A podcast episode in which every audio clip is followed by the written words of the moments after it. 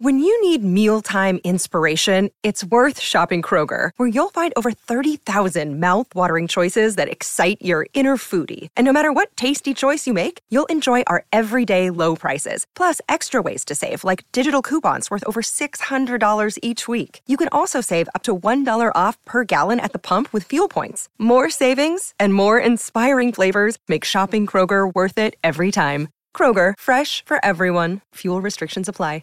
Hey y'all, happy Thursday. This is a bonus episode that I am beside myself to release. I sat down with author Kristi Nelson. She wrote the book Wake Up Grateful that I am utterly in love with. I've gifted it so many times to my friends, family, and community, and I literally cannot wait to be, oh my gosh, on virtual stage with her next week. We're going to be talking about all things grateful living, and there's a 50% off coupon code in this episode for you. I would love if you joined us for the Wisdom 2.0 conference. It's a stunning event and I hope to see you there. Take good care and enjoy this bonus episode with Kristi Nelson of Wake Up Grateful.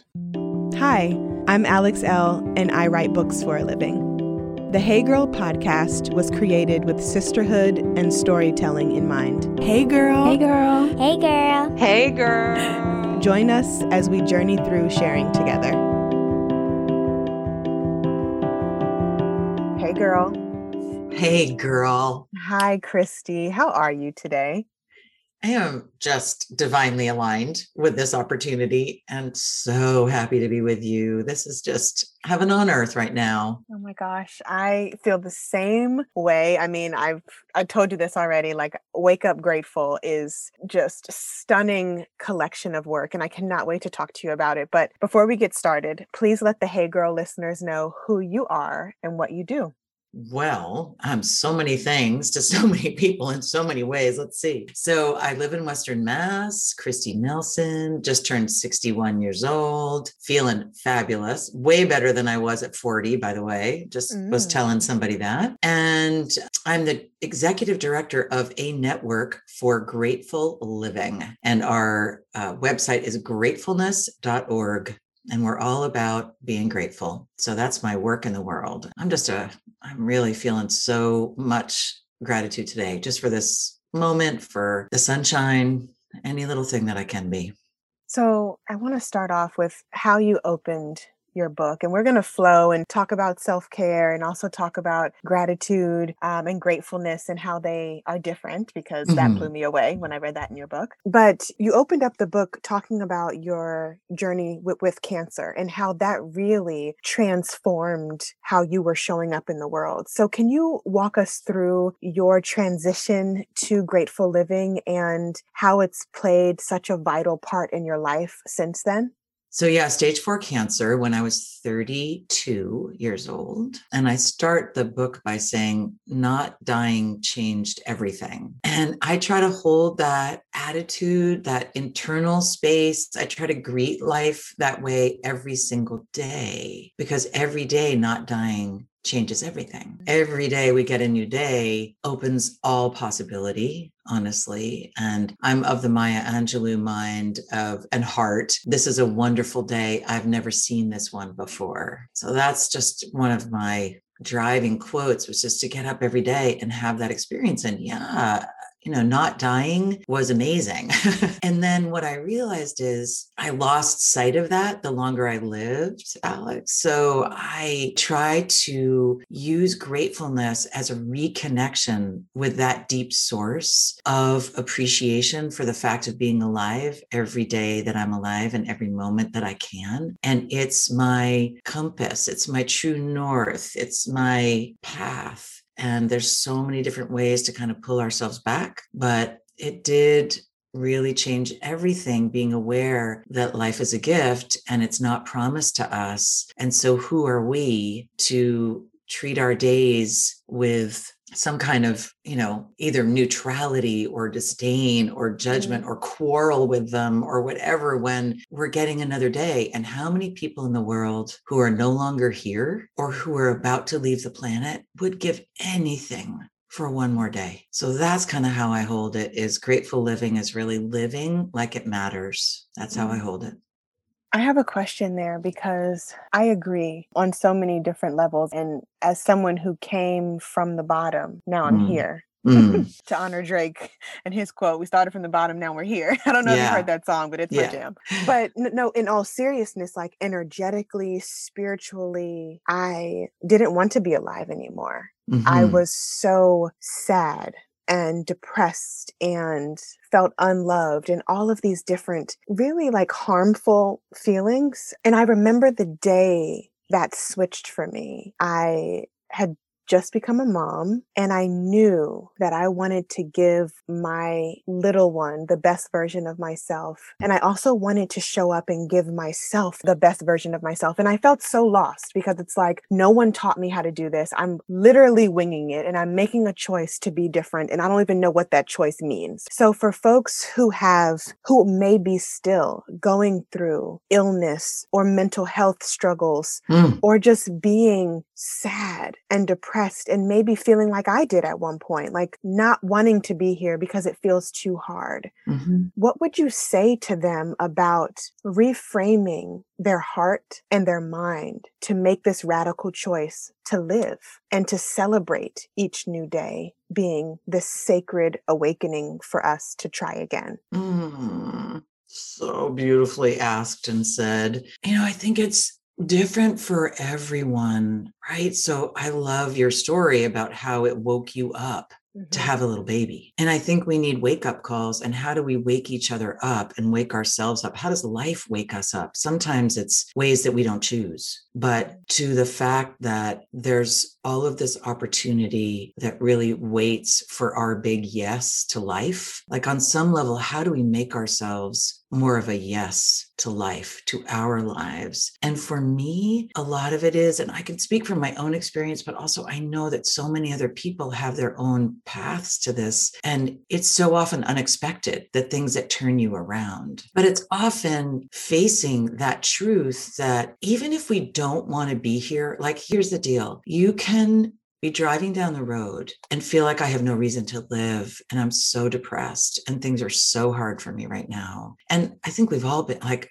I've been there and you're in your car and then, you know, a Mack truck goes over the top of your car, a huge 18 wheeler, and you spin out and you're on the side of the road. And quite literally, metaphorically, it can be a Mack truck or literally a Mack Mhm. truck goes over your car and you're sitting on the side of the road. And all of a sudden you say, Oh my God, I can't believe I'm alive Mm. this is unbelievable. And suddenly, like I can feel it in my body right now saying it to you because even absent that joy for life, the opportunity to remember that we're mortal and that nothing is Mhm. promised to us, Mhm. and to be reminded that it can go in the flash of an eye, like the blink of an eye. The flash of a star, we can be gone. And I think those kinds of awarenesses wake us up. And yet we can also cultivate perspective that helps us arrive at that without hurting ourselves so much as like the Mack truck, needing the Mack Right. truck. So I think Mhm. those perspectives are what are we staying connected to? What are we in touch with outside of ourselves? What helps remind us about what matters the most, about our, our kind of privilege at being alive, um, about the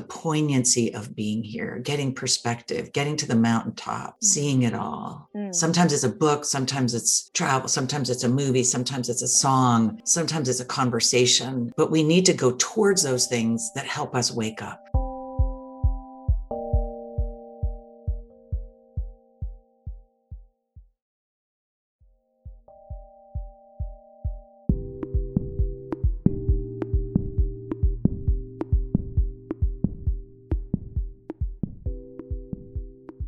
I- I was in a moment of meditation this weekend, and something that keeps coming to me while I'm awake and while I'm sleeping is this question of who are you without yourself? And the answer that came to me this weekend was I'm no one without myself. Like I Mm. need myself. And for someone who spent years out of their body to be Mm. in conversation with myself in that way and have that realization really gave me chills because I'm like, does that even make sense? Like, who am I without myself? I'm no one without myself. And then I had to remember, no, you quite literally remember when you were no one to yourself, right? And I'd love to get your take on that question. Like, who are you without yourself? Perhaps who you are now can play a role in that. And maybe your former self as you were moving through cancer and then living. And then I remember you talking about in the book how you kind of had to get back to living mm. in gratitude and gratefulness because you had survived and life started picking up its pace as it does. So, who are you without yourself? How would you answer that? I just want to go meditate on that for a while so I get the same advantage that you are having right now, like having sat with that question. I think it's the deepest question ever, right? I think you're really on the pulse of mm-hmm. one of the questions that matters most. And there's both, there's these truths, which are one truth is we are everything without the self because mm. we one with everything and we're never separate right? So we belong, and there is some great existential oneness to mm. which we belong, some big mystical embrace of belonging yeah. to which we mm. belong. Mm. There that's true, right? Mm-hmm. And within that, one's self and really going from especially like a, if we've had an experience of self-loathing to self-loving the distinction is so profound. And then we are everything with the self. We are all things. Instead of i'm nothing it's like i'm everything in mm-hmm. myself because i'm connected to everything. And this beautiful word I used the other day, this term self possession, to be self possessed. And it's like there's kind of a, a self carriage, there's a, a grandeur, right? I think of Maya Angelou, I think of Toni Morrison. This is a grandeur to self possession, how a kind of statuesqueness in our bodies, an uprightness, how we face the world, that beautiful way of being embodied, then we are everything. Mm. And can I just read a quote to you because it comes to me? Yes. It's in the book and it's not mine, which is great. There is this beautiful quote, and it's by Nayyirah Waheed, And this is in the chapter called Treasuring the Body as It Is. And we can substitute self for body in this. And I said to my body softly, I want to be your friend. It took a long breath and replied, I have been waiting my whole life for this. Oh, goosebumps head to toe. Ah, and I'm going to substitute self. And I said to myself softly, I want to be your friend. I took a long breath or she took a long breath and replied, I have been waiting my whole life for this. It's about mm. communion mm. of all parts of ourselves with one beingness in love. I love that. I am everything. I just, oh, oof, so good. That's what being not nothing is, though, right? So when you say, if you're not nothing, then, then you're, you're, everything. everything. Mm. Wow. Yeah. Moving forward, you you speak in the book about the difference between gratitude and gratefulness. And when I first read the comparison, I, I, I almost threw the book. I was like, who is this person? As someone who practices daily gratitude, it's like, but there's a difference. Mm-hmm. And you broke it down so just matter of factly and I would love for you to explain what the difference is between gratitude and gratefulness to those listening. All right, let's let's do this.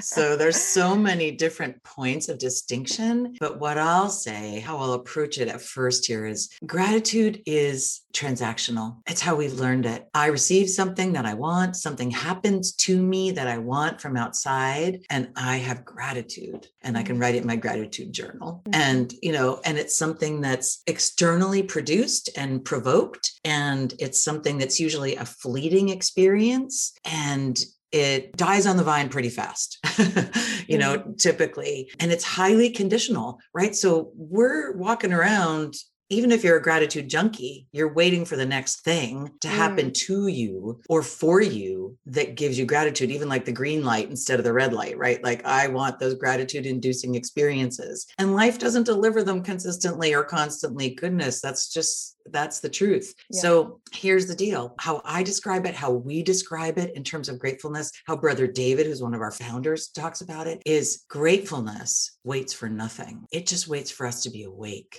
to notice life, to be attentive, to have our eyes open. And therefore, gratefulness is an internal orientation. It is ours. It's a way of greeting life It's a way of being that we can bring to everything. And it looks for what serves us. It looks to remind us what matters. It looks for beauty. It looks for learning. It looks mm. for love, even in the hard spots. It looks for growth. It looks for all these things. And so gratefulness is an internal orientation to life. It's something we can cultivate and practice. And we don't need to wait for anything for it to be ours. We just need to own it and bring it.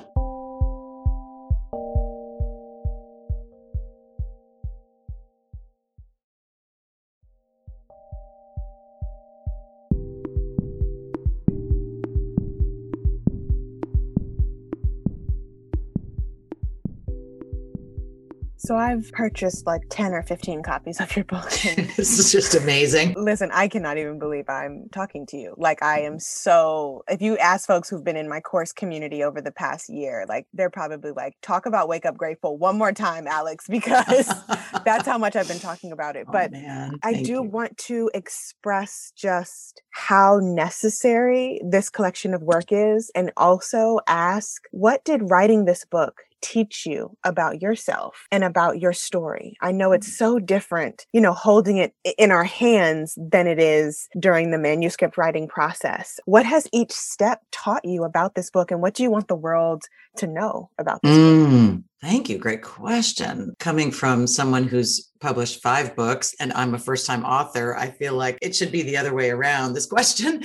Um, but, you know, first time authors, it's a radical experience to write a book. It's mm. for me, it was so hard on so many levels. And the writing, it was challenging. And it was also the assembling of it, right? Because there's a lot of components to that book. That book's trying to do a lot of things and it's trying to offer a lot of gifts and a lot of tools and poetry and philosophy and all these things. So the writing of it was pretty extraordinary and a deep, deep dive into myself that wasn't always pleasant. And it really tested my commitment to gratefulness as an orientation, which yeah. is what all good work does. It brings you back home to yourself and you have to say, oh, wow, you know, because you can abandon ship, and a lot of people do. They abandon their writing all the time because what they're trying to say doesn't hold up. So the first experience was the writing of the book itself retaught me what I needed to learn and deepened my experience of it so that it was a lived truth inside of me. So I can speak to it now without note cards. You know, that it makes it, it makes it real. And it wasn't that when I started, began it,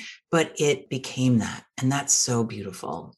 Mm. So now it's in my heart, in my cells. It's something I can speak to extemporaneously. And then the book took shape and became this thing you know it gets edited and then it gets put out in the world and it's got the cover it's got it's got the title it's got it's got each word that's in there can never be changed right? So unless you go to some you know millionth printing or something and you can get another chance but this is what it is. And so for me it taught me about letting go of control. It taught me about birthing a full grown adult who could mm-hmm. walk away from me and say, I'm off on my own journey, and you're going to have to deal with however it is that I am held, however I'm greeted, however people feel about me. It's going to come home to you. And then for me to, to do that deep work of unconditional well being in the face of whatever comes, in the face of not knowing. Oh, you know, that sense of expectancy when you put something out in the world and you don't yet have the feedback. And then whatever feedback does come to receive it as graciously and open heartedly and learn from it as you can. Just whoa. It's like so much of life. If you dance with it wholeheartedly, it's got everything in it that you need to learn. Wow. And so for me right now in my 60s, I never had children of my own. I didn't birth my own children. This book was a birthing of sorts and a profound privilege to have something that will exist no matter if I get hit by a bus tomorrow or live to 65. I take nothing for granted, as you know. So yeah. it's like, it's going to live beyond me. And it's an extraordinary blessing that I truly do not take for granted. It's a gift.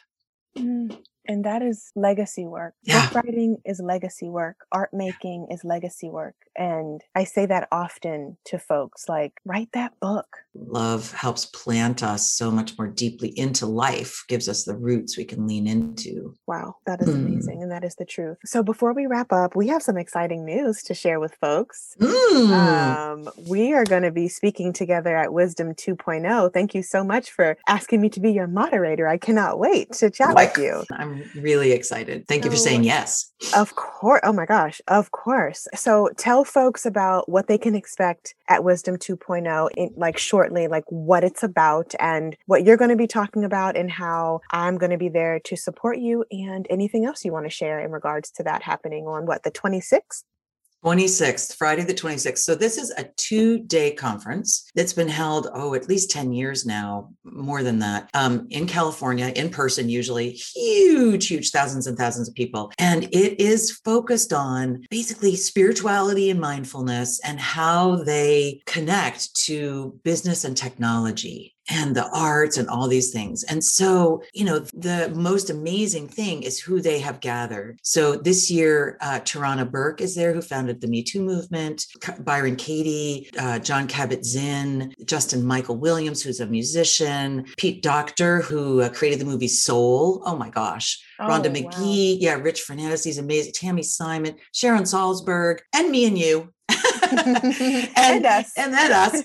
So so there's just these extraordinary people. You got to go on the website and check it out. So it's wisdom to summit so wis- go to wisdom 2.0. Just type that in. And then I have a cool thing, which is I have gotten a code just on Friday, which will allow people who listen to this and want to register to get 50% off the registration fee for the two day conference of these amazing, amazing. There's a whole session on relationships. There's a lot of stuff on you know, how we embrace one another in this big embrace in our world right now. It's so nourishing, this work. So I would recommend people go. And here's the code that you use when you register. When you go on and you click on the register button on the top right and you go to register through Eventbrite, you get the opportunity to put in a code. And our code is ANGL, Angel, a network for grateful living. It doesn't have the E in it, ANGL. And you should be able to do that. And if you can't, you can um, email contact at gratefulness and there's we have a url basically here we go. Alex is going to share the code with you about how you can go to a direct link and it'll give you 50% off the registration fee. And we are talking together friday night at 6 p.m eastern mm-hmm. time 3 p.m in the afternoon on friday the 26th and you just check in on zoom and you will have had a great day if you've been on it so far and you'll keep going if you want to but come join us. We would love it Yes, we would. And I'm again so grateful to have spoken with you today. Cannot wait to connect on the 26th. And before we go, I have one last question to ask you. Mm. If you were mentoring your younger self, mm. what would you tell her? Just skip over all this self disowning, self loathing stuff. Mm. Go right to the good stuff. It's a distraction and you can just speed get on the the fast lane to self-love. It doesn't require anybody's permission or anybody's approval. Just go. Thanks for listening to the show today. Please rate subscribe and review. Also feel free to share with a friend. We love having our community grow music is by dc's own Kokayi